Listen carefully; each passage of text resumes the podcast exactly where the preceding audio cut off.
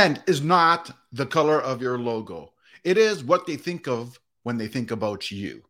Welcome to Minute Mondays, episode number 73. So, today I want to talk to you about this whole concept of branding.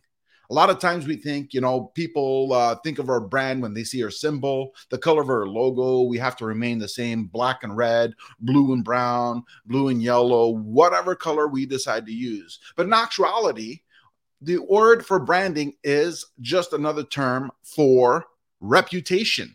And when they somebody thinks about you, they think about your reputation. That is your brand. They don't think, oh, he has a red logo, so that must be John or Jeff or Mary or, you know, Papa's Pizza or whatever. It is your reputation and that is your brand. What they think about when they don't see anything about you. So work on your reputation and you will build your brand.